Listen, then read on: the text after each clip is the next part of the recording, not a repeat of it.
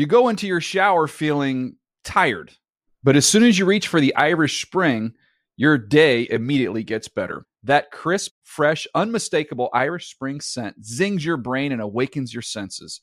So when you finally emerge from the shower 37 minutes later, because you pay the water bill so you can stay in there as long as you want, you're ready to take on the day and smell great doing it. Irish Spring Body Wash and Bar Soap. Fresh, green, Irish. Shop now at a store near you. Getting ready to take on spring? Make your first move with the reliable performance and power of Steel battery tools. From hedge trimmers and mowers to string trimmers and more, right now you can save $50 on select battery tool sets. Real Steel. Offer valid on select AK system sets through June 16, 2024. See participating retailer for details. Open a limited-time 11-month certificate at Kemba Financial Credit Union. At 5.25% APY, it's more than triple the national average, plus it's a safe and secure way to grow your money. Visit your local branch or kemba.org/cb for details. Offer expires May 31st, 2024. APY equals annual percentage yield. Restrictions apply. $500 minimum and $250,000 maximum deposit. Advantage status required. Comparison based on bank rate average. Federally insured by NCUA. Hey guys, you know what this playground could use? A wine country, huh? A redwood forest would be cool. Ski slopes! Wait! Did we just invent California? Discover why California is the ultimate playground at visitcalifornia.com. Good sleep should come naturally, and with the new Natural Hybrid mattress, it can. A collaboration between Lisa and West Elm, the Natural Hybrid is expertly crafted from natural latex, natural wool, and certified safe foams to elevate your sleep sanctuary and support a greener tomorrow. Plus, every purchase helps fuel Lisa's work with shelters and those in need. Don't put off a good night's sleep any longer. Get a Lisa mattress today for a sound sleep tonight. Visit lisa.com/iHeart. That's LEESA.com/iHeart. What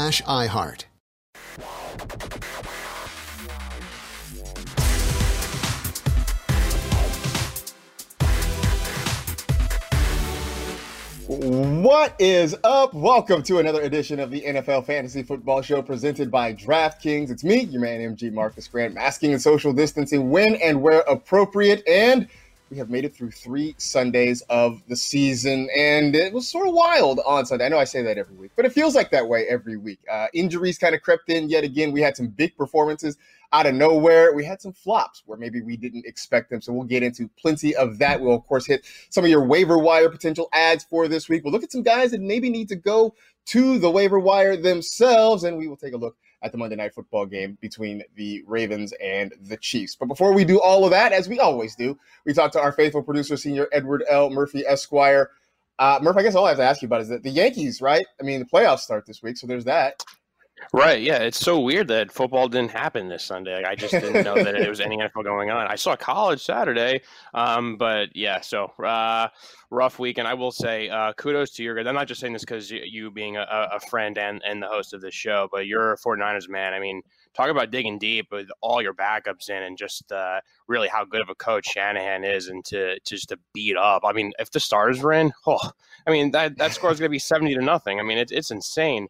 So really, I mean, you like to see that a team that has like fight and really willing their way to a victory with like literally second string, third string guys in there. So that was just a pure beatdown, and that was as bad as it gets, really. Yeah, it was a rough day for the Giants. I really thought they were going to put up more of a fight than that, especially with the Niners having so many injuries. So that was definitely surprising. But you're right. Kyle Shanahan has done a pretty great job through 3 weeks, sort of just navigating all of this stuff. I will tell you that I'm sure they are thrilled to be leaving the New York metropolitan area between the injuries they had, a bus mishap. They had all sorts of problems. A ton of travel. They were practicing like Greenbrier in West Virginia. I mean, what a road trip that was, and they come out with two victories. I mean, I can't say enough good things about the 49ers team. Yeah, so we'll see where it goes from here, but definitely a good couple of weeks for the 49ers. All right, it is Monday, which means we are joined, as always, by the one and only Kimmy Chex, who had another pretty good week of prognosticating, so I'm sure we will dive into some of that. But kudos to you, Kimmy, and how are you feeling on this Monday? You know, I'm feeling good. Obviously, yesterday's games, it was fun. I got puppies over the weekend, so it was the very first time the puppies got to watch Sunday football with their mom. But I'm more excited about tonight's game. I think this is probably going to be, you know, the game of the season, at least for me. Obviously, I'm a Chiefs fan, so I think that. But Lamar Jackson, Patrick Mahomes, the MVP showdown. The Chiefs are on the road going into Baltimore. I think it's going to be a high-scoring game. And I feel like a lot of fantasy managers kind of have this week's matchups hanging on by threads because they need guys tonight to score, so I'm excited to see what happens. I know I've got in plenty of leagues. I've got you know, guys going on both sides. I'm in that weird situation where I sort of need Patrick Mahomes to score a certain number of points to win one league, but not too many, so I don't lose in another league. It's like I'm trying to thread the needle here with a lot of situations. So tonight's going to be a whole lot of fun. I'm definitely looking forward to it. We will talk about that certainly later on in the show. But since we're talking quarterbacks, let's get started with some of our fantasy headlines from week 3.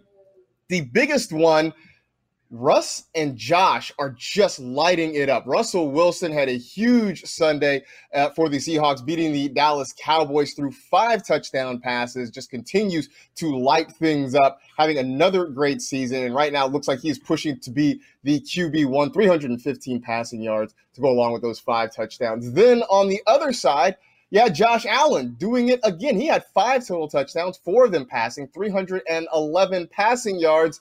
So the question is, now that we are through 3 Sundays, who is your fantasy MVP?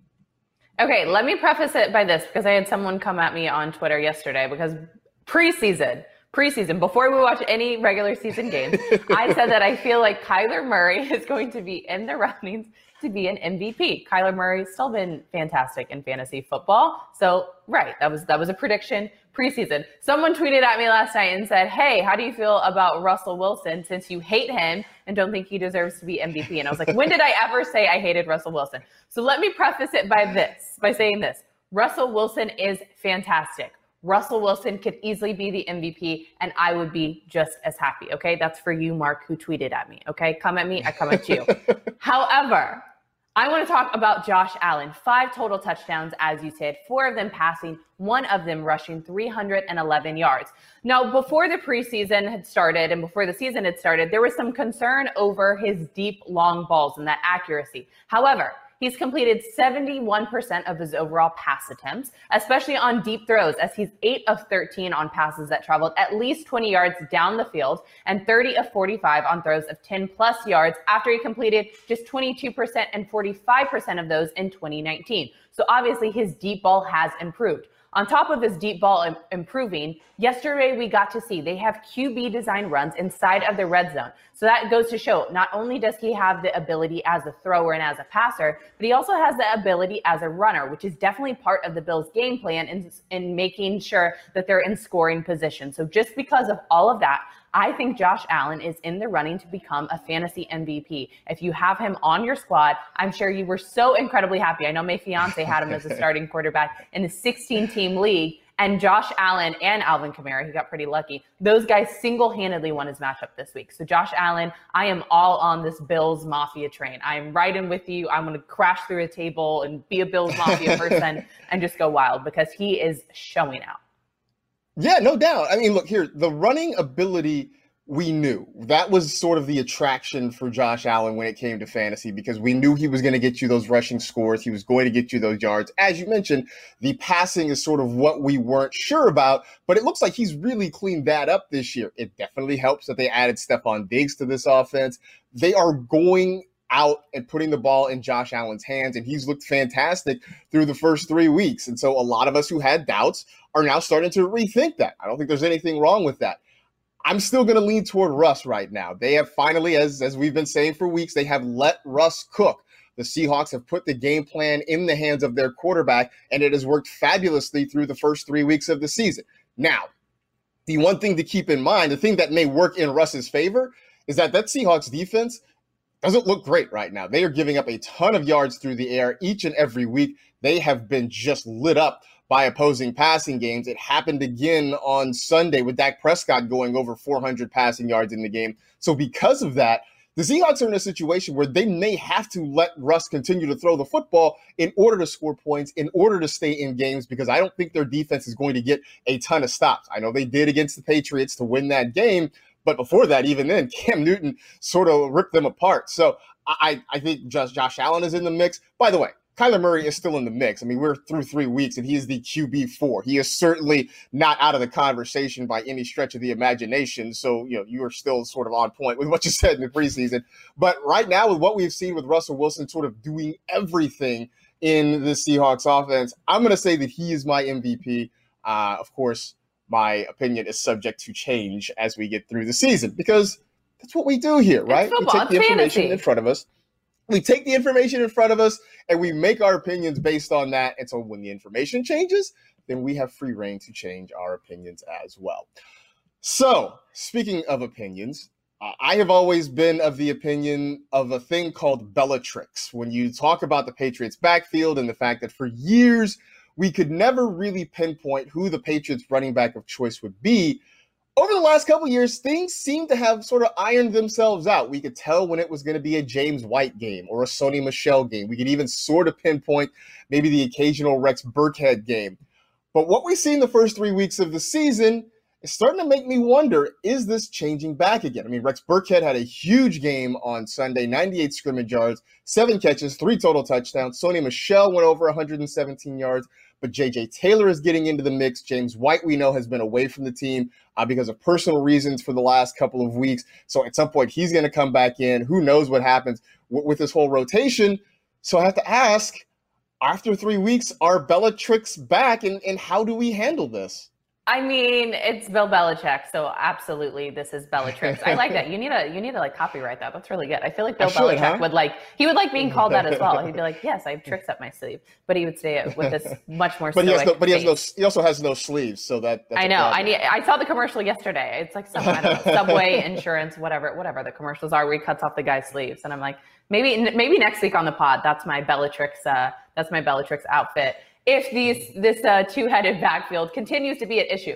Now, I know we mentioned Rex Burkhead and Sony Michel, but I want to go back to Rex Burkhead because he recorded only 8 fantasy points in the first 2 weeks of the season. But then with the absence of James White, he had his first real showing, 98 scrimmage yards, 7 receptions, and 3 touchdowns, getting him almost 28 fantasy points. So what do we learn from this? This is textbook Bill Belichick messing with everyone's heads, right? Not only messing with defenses' heads and other opposing teams, but also messing with fantasy managers, because what are we supposed to do?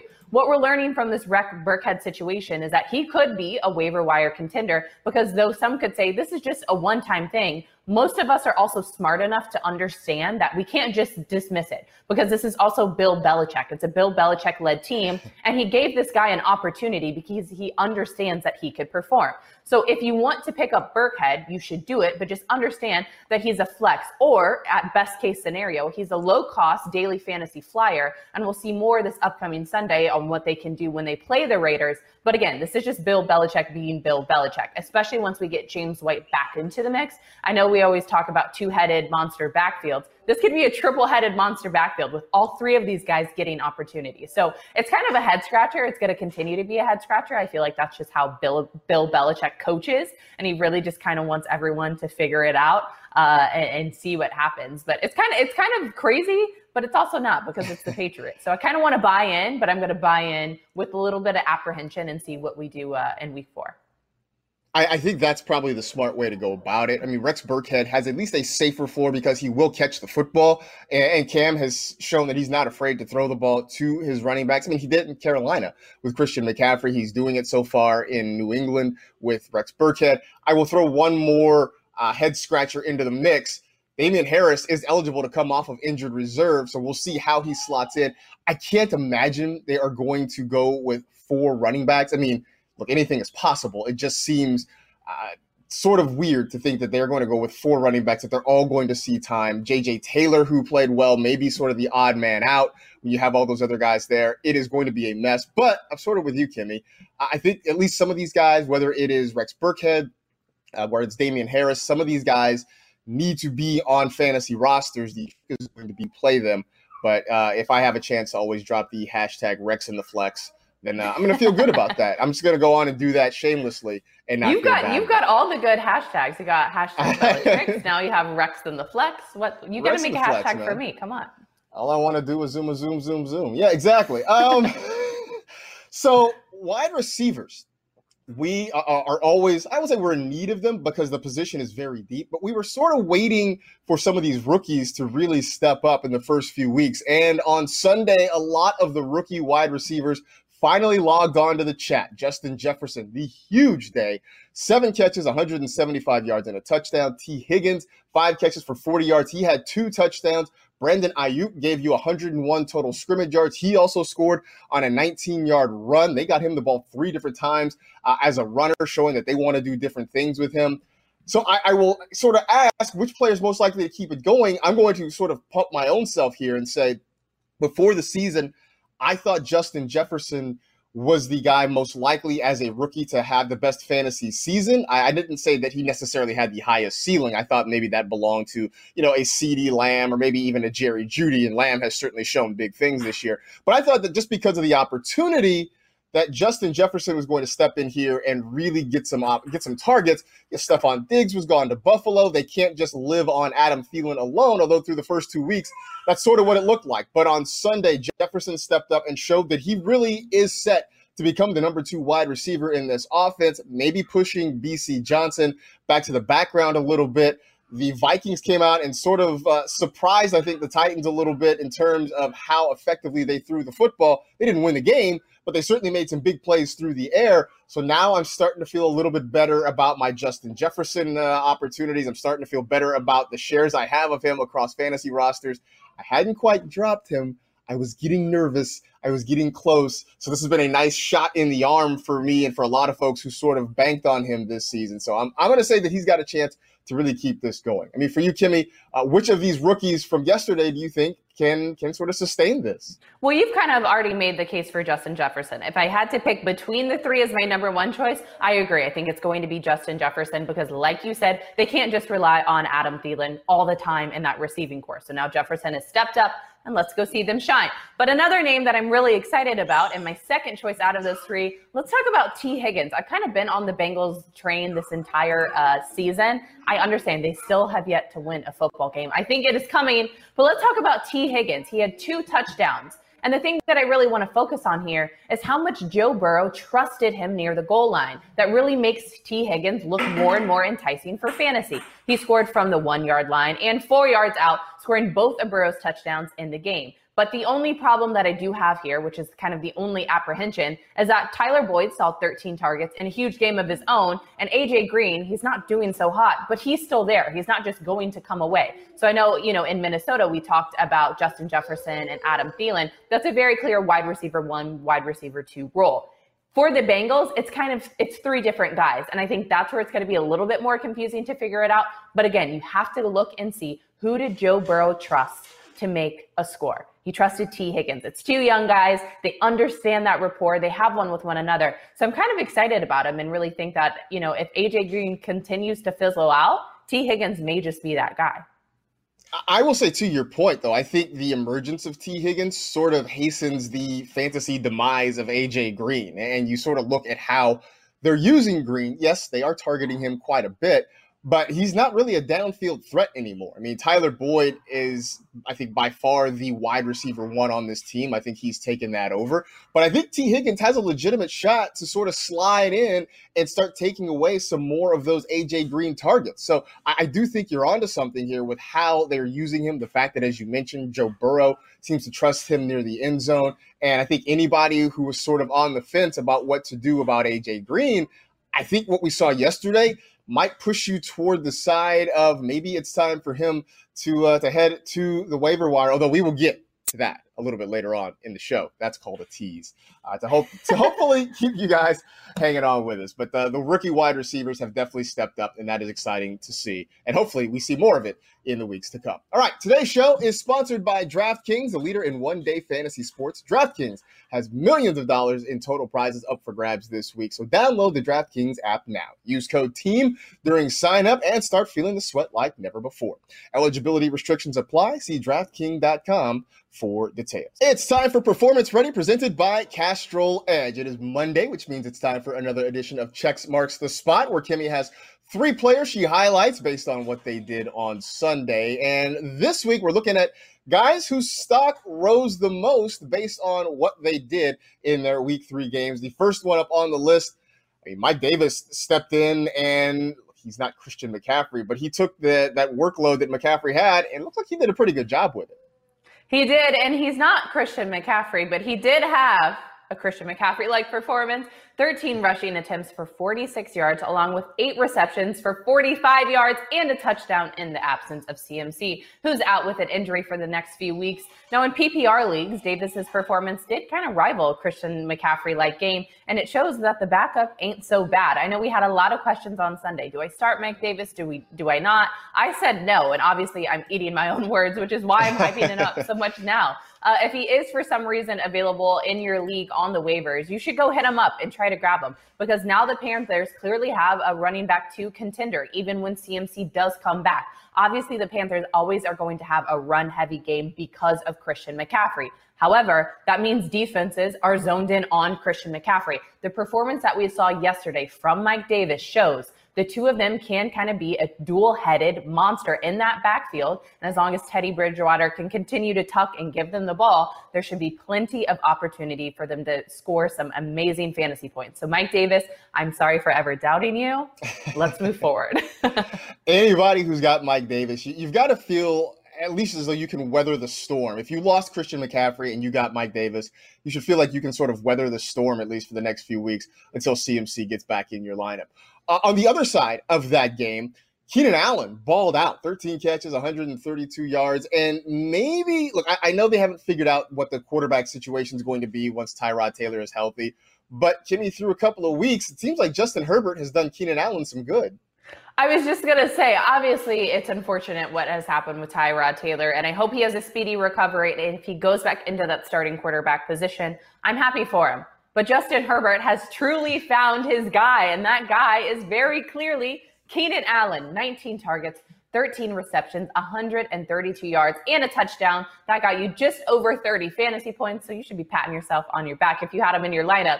Now, this is where becoming a veteran comes in handy, because Allen was able to create space on those crazy routes that he consistently runs, allowing him to stay open and Herbert to get him the ball. Now, mind you, the Chargers were trailing for most of that game, which also may account for some of Allen's targets. But regardless, even with the rookie at quarterback, Allen is a fantasy mustard, and I think these are good things if you have him on your squad. Even with Justin Herbert, he found that comfortability in that receiver, and I'm impressed. I'm really impressed. And I'm impressed in Justin Herbert, too. I'm impressed in Keenan Allen, but that was kind of expected. But to be a rookie and kind of come and take over under those circumstances of completely being unexpected. You know, I was watching interviews and people had said, you know, Justin Herbert, how did you feel? Did you think it was a joke? And he was so sweet. And he said, no, you know, when coach told me I was going in just a second before kickoff, I was ready. He goes, I trained like I want to be a starting quarterback. I was ready to go in there. So we've seen him ball out, and I'm really impressed with this Chargers offense.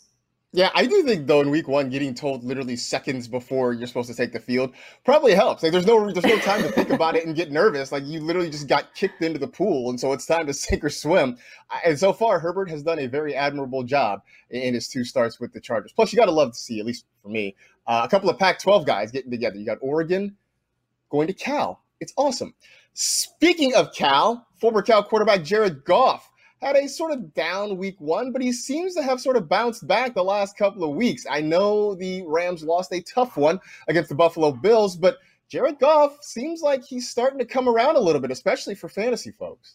Now, I know we chatted Josh Allen earlier in that game, and obviously Josh Allen was great, but so is Jared Goff. And I don't think people may have realized that. He was 23 for 32 for completed passes for 21 passing yards and 2 touchdowns. Now, although the Rams have become a bit more run-heavy this season, Goff has still managed to put up 6 total touchdowns and only 2 turnovers through 3 games in the 2020 season. Those are all impressive numbers for a quarterback, especially for a fantasy quarterback. Now, he will remain on the streaming radar for next week's game against the Giants, However, again, they're playing against the Giants. I'm so sorry, Eddie. I know that's your team, but the Giants are just absolutely abysmal. If you have an option to stream Jared Goff ahead of that game, I think you should absolutely get him on your roster. He showed out against the Bills. That was an incredibly tough matchup. Obviously, it's going to be a high-scoring game. Those offenses are going head-to-head, trying to get into the red zone.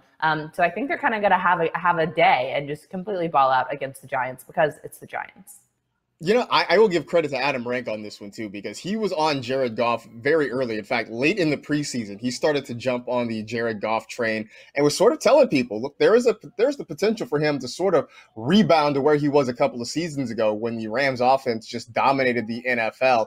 I don't think the offense is back to that level, but certainly they're giving Goff more chances to throw the football. He's spreading it around to Robert Woods, Cooper Kupp, Tyler Higbee, you name it. So Jared Goff looks like he may be sort of finding some things that he had lost a year or so ago. So it's very interesting to watch. So we'll keep an eye on that as well. And you can keep an eye on this poll as well. Of those three guys, which of them do you think had their fantasy stock rise the most? Kimmy Chex has that poll on her Twitter page. So you can go find it and vote at Kimmy Chex. And if there's somebody else, can always leave it in the comments. It is Monday, so that means, of course, we are looking at some of the waiver wire potential ads for the week. Last week, we were very heavy on running backs because we had so many running backs suffer injuries and have to sit down for a few weeks. This week, it seemed like a lot of wide receivers were missing in action. I mean, we had games without Devontae Adams, without Michael Thomas, without Julio Jones. So a lot of people had their wide receiver one spot that was a little bit vacant this week. So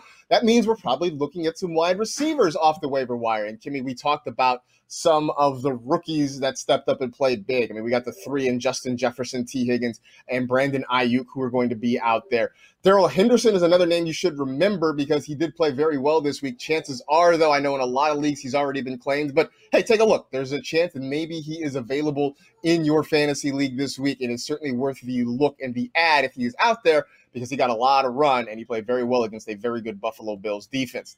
Jimmy Graham is back. We got to stop the jokes. He had 2 touchdowns on Sunday. He has 3 for the season. They are looking for him in the Bears offense. And so it was fun to sort of laugh about the Bears having 11 different tight ends, but they found one they seem to like. So it's time to maybe get on board with the Jimmy Graham train. Alan Lazard is a guy out there who had a big game on Sunday night, especially if you started MVS, you were very aware of Alan Lazard having a big game on Sunday night. Sorry, I might have started MVS in some places. I'm just a little bit bitter. Cedric Wilson also stepped up and played well for the Dallas Cowboys with a couple of long catches and some touchdowns as well. But of all those guys on this list, Kimmy, which one is your top waiver priority for this week? You know, I think the number one priority is a guy that we chatted about earlier. That's going to be Justin Jefferson, right? That's an obvious one. That should be a number one priority. But another one that kind of is really interesting to me, let's talk about Cedric Wilson, right? There was a big question, and I know you and I had talked, like, is this for real? Is this really a Cowboys wide receiver who is going to be a contender to get touches and targets and carries and points? He absolutely should be. He caught 5 of 7 targets for 107 yards and 2 touchdowns. Now, previous to Sunday, he had 5 catches for 46 yards in all of his career. We were also wrapped up in the Amari Cooper, Michael Gallup, and CeeDee Lamb hype that Wilson came out and showed us that, hey, I'm here too, and you should watch, in a very Bill Belichick way, since we talked about it earlier. Mike McCarthy and the Cowboys now have us all scratching our heads on what their receiving core rotation will be. So if you do have depth at the wide receiver position but want even more security, especially as bye weeks approach, you could go ahead and grab Wilson on the wire. But that was a really interesting one for me. I know that, you know, our fantasy analyst and friend Michael F. Florio, he's all on the CeeDee Lamb train, and I'm sure he was like, holy cow, maybe I should switch over to Cedric Wilson. That was quite a fun Sunday performance. Yeah, I would say that at some point I was really about to pour one out for Michael Gallup because I have been on the Michael Gallup train all off season long, and to watch Cedric Wilson do that, especially in the first half, I'm like, well, it really might be over for Michael Gallup. But Gallup ended up coming back. Then he came back. They were both great. They were both great. He did. He came back. He had a big game. So now I feel slightly better. But it does pose an interesting question. how much opportunity does Wilson get going forward, especially when we know that the Lamb's still going to get his, Cooper's going to get his. It is going to make things a little bit cloudy there in Dallas, so I'm very concerned about that one.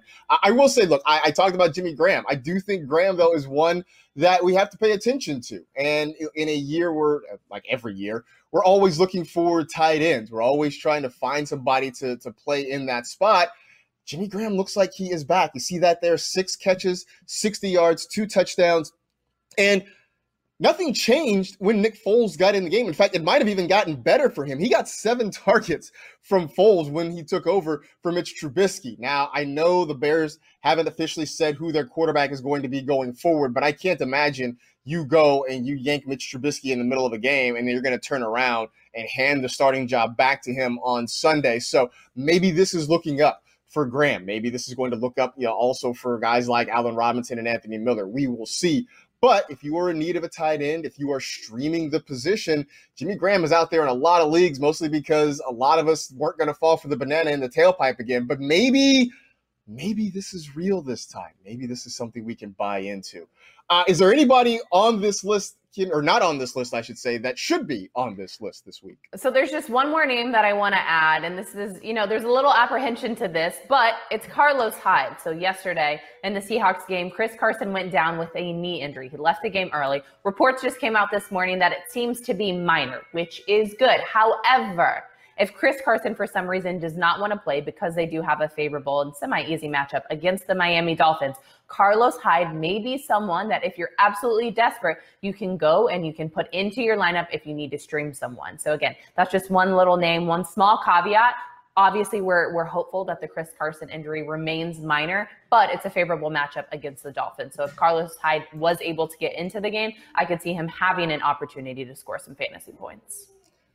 You mentioned the Dolphins and the Seahawks, which sort of reminds me, if you are a person who is streaming quarterbacks, if you are, you know, maybe needing a quarterback, somebody's letting you down, I'm just going to throw this out there, and I will disavow all knowledge of saying this if it goes sideways, but Ryan Fitzpatrick as a streamer against the Seahawks doesn't seem totally crazy. He went out and played pretty well on Thursday night against the Jaguars. We have seen the Seahawks defense just give up yards in chunks through the air to every quarterback they have played so far this year. We know that Fitzy is good to go out and throw some YOLO balls. He will get it down the field, whether it's to Devontae Parker or Preston Williams or Mike Gesicki. So if you are sort of in a bad way, especially if you're in a 2-quarterback league or a super flex league, streaming Ryan Fitzpatrick this week might not be the worst idea. But again, this goes sideways. I will tell everybody to burn the tape, and I will disavow all knowledge. Can we talk about burning the tape and it going sideways, where all of us were hyping up Gardner Minshew,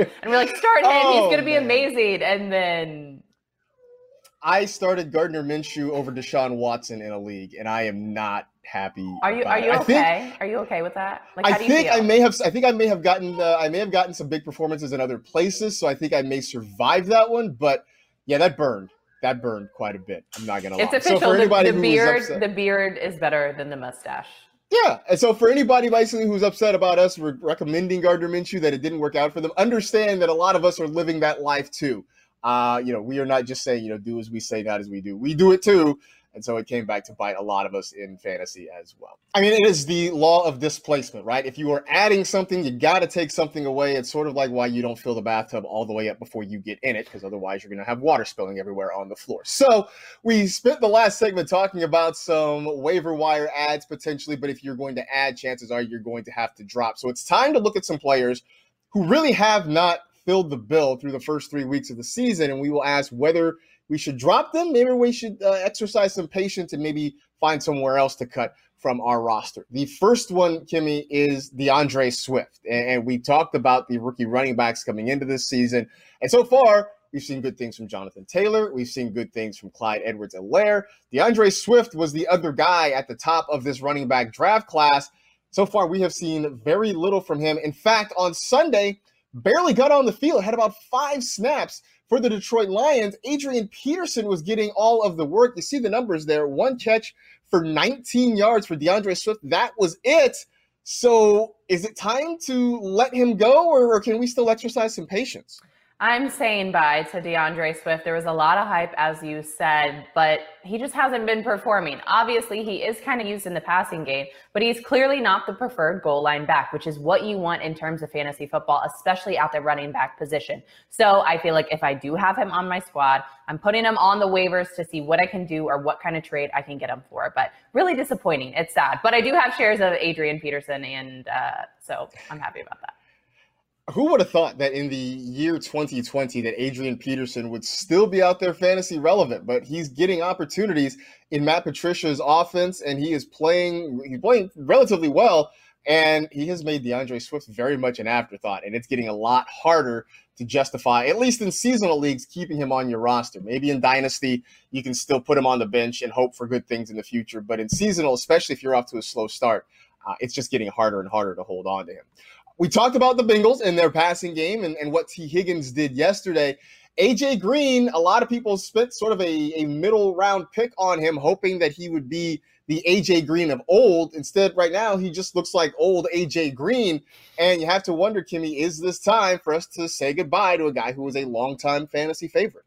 You know, previous to talking about the Bengals with you earlier this morning, I said, I think I'm going to hold on to A.J. Green for another week or two. But you really did kind of make the case for T. Higgins taking it in and usurping A.J. Green and really taking that wide receiver two position. Again, T. Higgins, he showed up. He had a huge game. He got two touchdowns, the only two touchdowns thrown by Joe Burrow in that Sunday matchup. A.J. Green, he's really not seeing the field a lot. He's not getting targets. He's not getting a share of the ball. So because of that, you kind of convinced me earlier, I think it's time to fade him away and say goodbye to A.J. Green and instead buy into T. Higgins.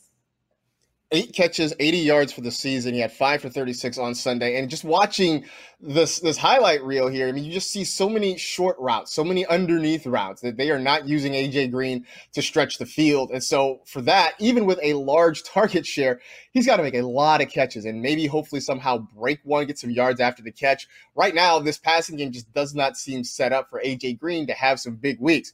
That's not to say he won't have one at some point during the season. It just seems like they may be a lot more rare than we're used to seeing as this offense sort of trends now toward Tyler Boyd and potentially T. Higgins. So with so much depth at wide receiver, I think it's okay to put A.J. Green out there on the waiver wire and try to find some help from somewhere else. At tight end, I think we all knew that Austin Hooper was going to see a decline going from Atlanta to Cleveland because there were so many more targets to spread the ball around to there. But you figure that maybe without David Njoku in the short term, that would help Austin Hooper. But again, didn't get you much on Sunday in the game for the Browns against the Washington football team. We talked about some tight end potential in Jimmy Graham. So I feel like that makes it sort of easy to say goodbye to Austin Hooper. I was just going to say, obviously you mentioned Jimmy Graham earlier. Last year, Dalton Schultz showed up for the Cowboys. There are other streaming tight end options, and Austin Hooper sadly is not one of them. He caught 3 of 4 targets for 25 yards, and though he's playing 86% of the snaps, he doesn't have a large role in the Browns game because they're running the ball almost 60% of the time. So just because he's on the football field, that does not mean he's getting any type of opportunity. Again, though Kevin Stefanski does like to have a 2 tight end run offense, he's not utilizing them whatsoever. The Browns have kind of been a disaster. Again, Baker Mayfield, he really needs to focus on getting the ball to Jarvis Landry and Odell Beckham Jr. So I feel like all of his focus is there and not on Austin Hooper. So It's time to fade him. There are other tight ends that have better flashes of opportunity, and they are actually playing the snaps, and they're actually getting the target share as well. So Austin Hooper, it's a sad fade for me. Yeah, I think so too. I mean, you would have been way better off starting Mo Alley Cox over the last couple of weeks than Austin Hooper. I mean, Alley Cox still had back-to-back double-digit games. Austin Hooper is struggling to find anything in that Cleveland offense, and I don't think it's going to get better anytime soon. One more tight end. Evan Ingram, who had a poor week 1, a pretty decent week 2, and then fell back and didn't do much in week 3 against the 49ers. This one seems a little bit less clear, Kimmy, because Ingram has not played well, but we know the role he occupies in this Giants offense. But are you fed up? Have you had enough? Or are you willing to sort of give him the benefit of the doubt? I'm going to pump the brakes on. I'm going to pump the brakes on this one because, again, obviously, Saquon Barkley is injured. He's out for the rest of the season. The New York Giants need all of the help that they can get on the offensive side of the ball. And I really do think Evan Ingram may just be one of those only offensive targets that they do have to get any type of red zone carries or red zone targets so that they can score and be competitive in all of their matchups. Now, though he's only had 5 targets for 3 receptions and 22 yards, Daniel Jones needs to redevelop that relationship with Ingram and redevelop it very, very, very quickly. Now, I do have shares of Ingram, so maybe I'm just being biased, but he is a streaming option at the tight end position for me because I have other guys like a Travis Kelsey or a George Kittle, and during those bye weeks, I can put Evan Ingram in. However, I'm going to hold on to him. I'm going to wait to see what happens in the next few weeks. And then if he doesn't step up, I think then no one wants any shares of any part of this Giants offense, and then we have to repivot and figure out what to do. Yeah, I still want to believe. I still want to hold on to Evan Ingram. So I'm not ready to put him back on the waiver wire just yet. But, man, time is getting short. You need him to start performing. The Giants need him to start performing. The matchup against the Rams next week, not necessarily one to get you excited, but I'm still willing to keep the faith and hope that things come around for Evan Ingram and the Big Blue passing game. Let's hope. Inspired by ongoing conversations with players, the NFL Players Association, and Players Coalition together launched NFL Votes to empower and improve our communities through exercising the right to vote. Join the NFL family by registering to vote today and make your voice heard this November. Visit NFL.com/votes to learn more. Earlier in the show, we talked about the Bears offense. We talked about Jimmy Graham and how he was getting targets from Nick Foles. At that moment, we said we didn't know who the Bears starting quarterback was going to be. But as though the football universe was listening to us, news has come down that Nick Foles has been named the starting quarterback for the Chicago Bears for their Week 4 contest. So, I mean, Kimmy, just in plain terms, this feels like good news for Jimmy Graham, Allen Robinson, and so many parts of that Bears passing game. This is exciting. I mean, I think a lot of us were kind of rooting for Mitch Trubisky. Obviously, I'm a Chiefs fan. We got Patrick Mahomes, so I just want to remind all the Bears fans, you guys could have gotten Patrick Mahomes and Deshaun Watson, and then you didn't, but whatever. But this is exciting. I think, again, Nick Foles, I don't think he's a backup quarterback. He went and led his team to a Super Bowl. I'm excited for him to get these opportunities. Like you said, this means a lot of good things for the Chicago Bears receiving corps, Jimmy Graham, Allen Robinson, so many other guys. So kudos to you. He led the team to a really good comeback yesterday as well. So I'm excited. Yeah, I mean, the Bears came back to win, although part of me wonders, was this the Bears winning or was this just falconing in progress? Because we've seen this a couple weeks in a row. Oy but vey. Nick Foles is back. I know. So the one thing is that, look, Foles coming back certainly means, I think, more targets, or at least more quality targets for the pass catchers. The downside is they have the Colts this week, who have one of the best defenses in the league and who really just wrecked the Jets on Sunday. So it's a good news, bad news situation. We'll see how it goes, but I think it gives us more confidence, though, in a lot of those Bears skill position players. All right, let's talk some Monday Night Football. We've got the Chiefs and the Ravens. It is a great way to end Week 3 when you got two of the past NFL MVPs. You have the reigning Super Bowl MVP in Patrick Mahomes. You have two of the most coveted fantasy quarterbacks out there, two of the most exciting players. I can keep going on and on and on. So let's just ask the question, who scores more tonight, Patrick Mahomes or Lamar Jackson? I think I know which way you're going to go, but I'm asking you the question anyway. It's a homer pick. It's Patrick Mahomes, but also because I truly do think Patrick Mahomes is going to have a really good game. I know on Twitter, yourself, myself, Adam Rank, and Florio, we all got asked a lot of questions. Do I start Patrick Mahomes against the Ravens defense? Absolutely. Don't ever sit Patrick Mahomes, regardless of the tough matchup. Now, on both of his career starts against the Baltimore Ravens, he scored 20-plus fantasy points in both of those games. He's had 2+ passing touchdowns in every single game he's played so far. So I absolutely think this is going to be a high-scoring matchup. When we think back to, the 2018 season when it was the Rams versus the Chiefs, it was supposed to be that Mexico game, but it was played in Los Angeles. That was kind of the Super Bowl of that season because then the Rams and the Patriots went on to have, a 7-3 Super Bowl. I truly think that this may be a Super Bowl-like game for the Ravens and the Chiefs. So I'm excited. I think Patrick Mahomes is going to have upward of 25 fantasy points. I do not think Lamar Jackson will be far behind that, but I do think Patrick Mahomes usurps him just a teeny bit. I think it's going to be great. I do think Patrick is going to have a pretty good game. I'm going to side slightly with Lamar Jackson in this one, and I think he will sort of have to do it mostly with his legs. The Chiefs secondary has been tough. Going back to last year, we started to realize that you couldn't throw the ball all that effectively against Kansas City, and so I think this is a week that Lamar Jackson's going to have to be a more effective runner just to sort of back that defense off a little bit, try to open some things up. So I think he's going to get out there and look, for fantasy, it's sort of great, right? Because a rushing touchdown gets you 6, where a passing touchdown might get you 4. So in that respect, this could actually work out pretty well for fantasy folks. I think both guys are going to have very good games, and you're right. If you're playing in seasonal leagues, it's hard to make the case to sit either one of these guys. I get it. If you're playing daily, you probably went somewhere else. You probably found some other options. That is certainly understandable. But look, you drafted one of these guys really high, right? You probably took Lamar or Patrick Mahomes in the second, third, maybe fourth round. You're playing them. I can't imagine you have a better option or had a better option on your bench. And by the way, if you waited this long, you have no choice but to play them because there are no other games this week. So I do think it's going to be Lamar slightly, but I think both will be very entertaining and a lot of fun to watch tonight. How worried, though, should we be about Clyde Edwards-Helaire going up against a very tough Baltimore run defense? You know, again, we want to talk about the matchup. I understand that that Baltimore Ravens are allowing some of the fewest points to running backs. However, again, very much like Patrick Mahomes, because of Clyde Edwards-Helaire upside, you cannot sit him because he could have another breakout week like he did in week 1. This, again, is going to be a very high-scoring matchup, which means points galore and huge upside for CEH. I'm starting him. I think he's going to be a low-end RB1, and I'm just praying and hoping and crossing my fingers that he has a week 1 performance as opposed to that week 2 performance that wasn't so great.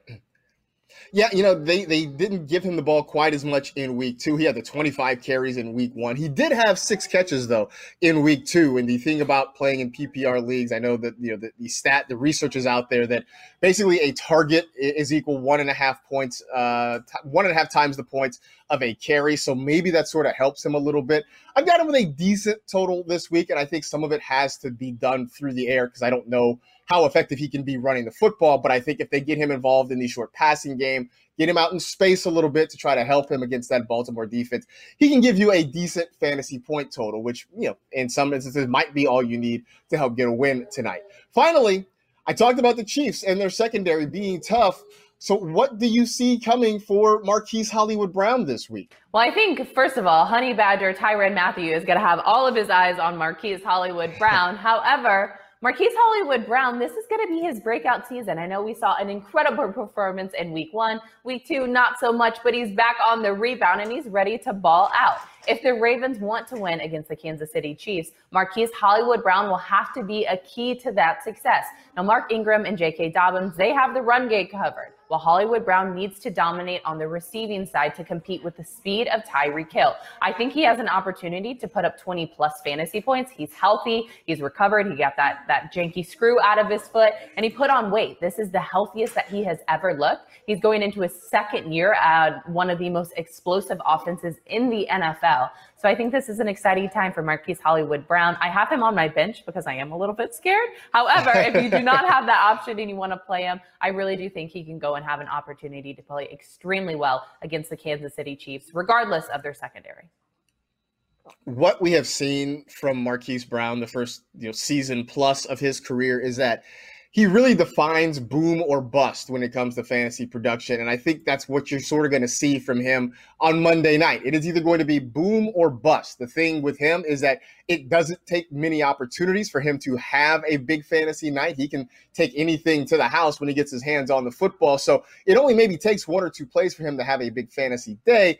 But that sort of volatility also means that you will have some really low scores. And so I think for him, I see either a huge game coming or he gets you much of nothing. For that reason, I would tend to have left him on my bench this week. I would rather play. I feel like you have to play sort of the floor as much as the ceiling with him. And especially if you had other sort of mid-level, mid-range plays in the week, then maybe this is one you sort of avoid. But again, if you got this far and you haven't decided, then you don't have a whole lot of other options. Maybe you go with a Mecole Hardman or something on the other side who is just as volatile. So we'll see what happens. But Kimmy, this is going to be fun, right? We're going to enjoy this one tonight. I know it's going to be amazing. I'm sure we will try to be answering and responding back to all the Twitter questions because, of course, one of the guys that we chatted about today, he's going to completely bust or he'll completely boom and then we'll get roasted regardless.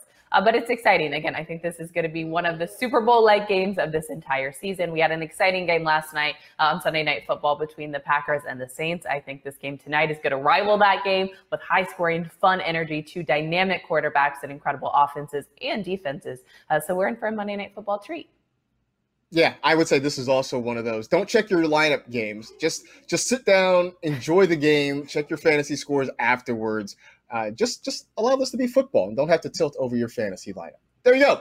That is it. We are done. We appreciate you hanging out with the NFL Fantasy Football Show presented by DraftKings. You know the drill. Tell two friends to tell two friends. Rate, review, and remember the difference between stupidity and genius is that genius has its limits. Be safe. Take care of yourselves. Wear a mask. And we will see you on Wednesday.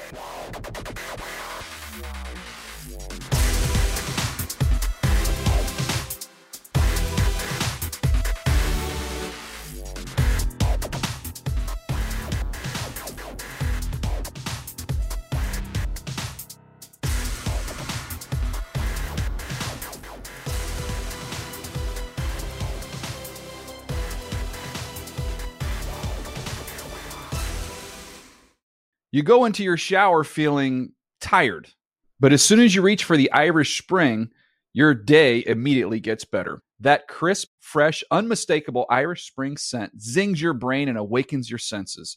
So when you finally emerge from the shower 37 minutes later, because you pay the water bill so you can stay in there as long as you want, you're ready to take on the day and smell great doing it.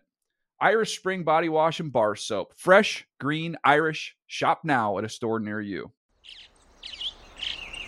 Getting ready to take on spring? Make your first move with the reliable performance and power of Steel battery tools. From hedge trimmers and mowers to string trimmers and more, right now you can save $50 on select battery tool sets. Real Steel. Offer valid on select AK system sets through June 16, 2024. See participating retailer for details. Open a limited-time 11-month certificate at Kemba Financial Credit Union. At 5.25% APY, it's more than triple the national average, plus it's a safe and secure way to grow your money. Visit your local branch or kemba.org/cb for details. Offer expires May 31st, 2024. APY equals annual percentage yield. Restrictions apply. $500 minimum and $250,000 maximum deposit. Advantage status required. Comparison based on bank rate average. Federally insured by NCUA. So, should we go electric? I think we should go electrified with Toyota. Electrified? Electrified means options. Yes, we could go all electric with a Toyota BZ4X, but then there are hybrids like Grand Highlander, or we could do something in between like a RAV4 plug-in hybrid.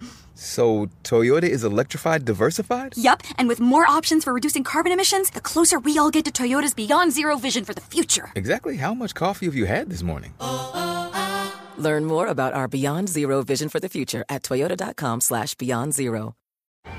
Hey guys, you know what this playground could use? A wine country, huh? A redwood forest would be cool. Ski slopes! Wait! Did we just invent California? Discover why California is the ultimate playground at visitcalifornia.com.